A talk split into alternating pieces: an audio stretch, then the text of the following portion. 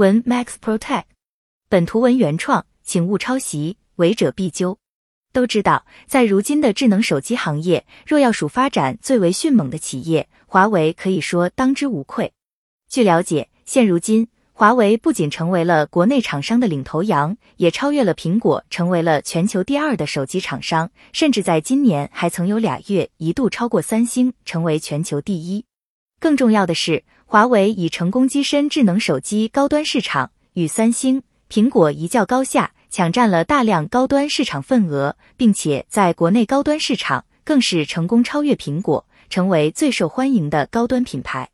显然，这与华为的远见以及坚持在行业深耕、走技术创新之路是密不可分的。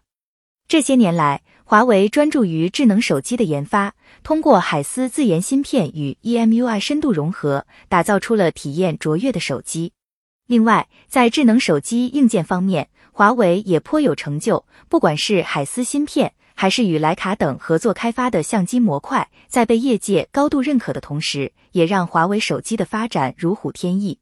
然而，正当华为手机业务取得阶段性胜利之时，美国却突然出手，自定芯片出口禁令，在没有得到许可的情况下，所有使用美国技术的企业均不能随意出货给华为。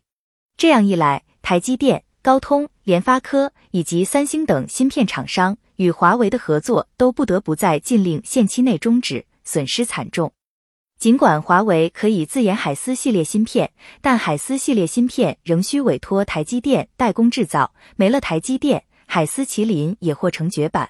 在这样的情况下，美国几乎完全切断了华为的全球芯片供应链。在九月十五日禁令实施后。华为也正式迎来了芯片全面断供。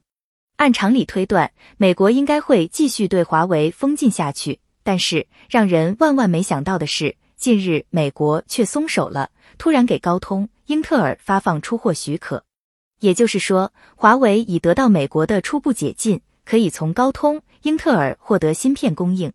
表面上看，美国的松手似乎是要放过华为，实际上，只要我们细细想想。放过华为，这几乎是不可能的。要知道，为了打压华为，即使美国明知出台的实体名单、芯片禁令等一连串政策损人不利己，其也在所不惜，一再推行。而美国之所以这样做，其实原因不外乎两点：其一，美国眼见在其卡脖子下，中国把卡脖子清单变成了科技攻坚清单，包括华为在内的国内企业因此拧成一股绳。全面进入半导体领域。要知道，美国打压华为根本目的就是想借此打压中国的科技崛起。既然如今打压华为的目的也算实现了，再继续下去，结果并不是他想要的，自然也就松手了。而且，美国的松手对华为、对中国的科技崛起也算不上好事，因为美国知道，既然禁令打压不奏效了，那就换一种方式来。就好比美国微软为了把竞争对手完全扼杀掉，对于盗版 Windows 系统的全球横行，其也听之任之。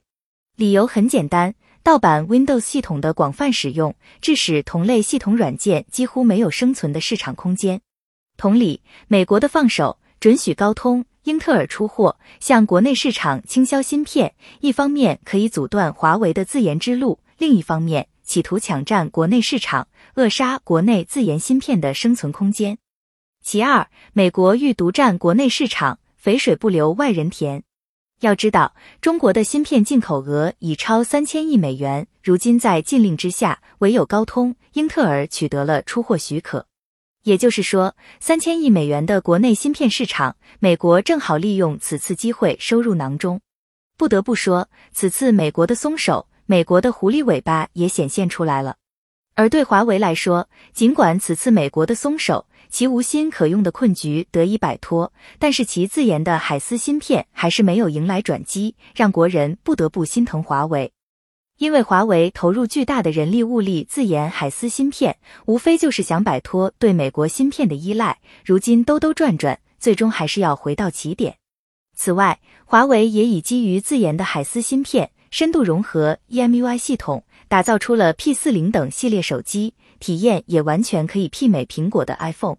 而现如今，华为有好好的自研海思芯片却不能用，只能选择高通、英特尔等美国芯片为别人做嫁衣，又怎能不让人心疼华为呢？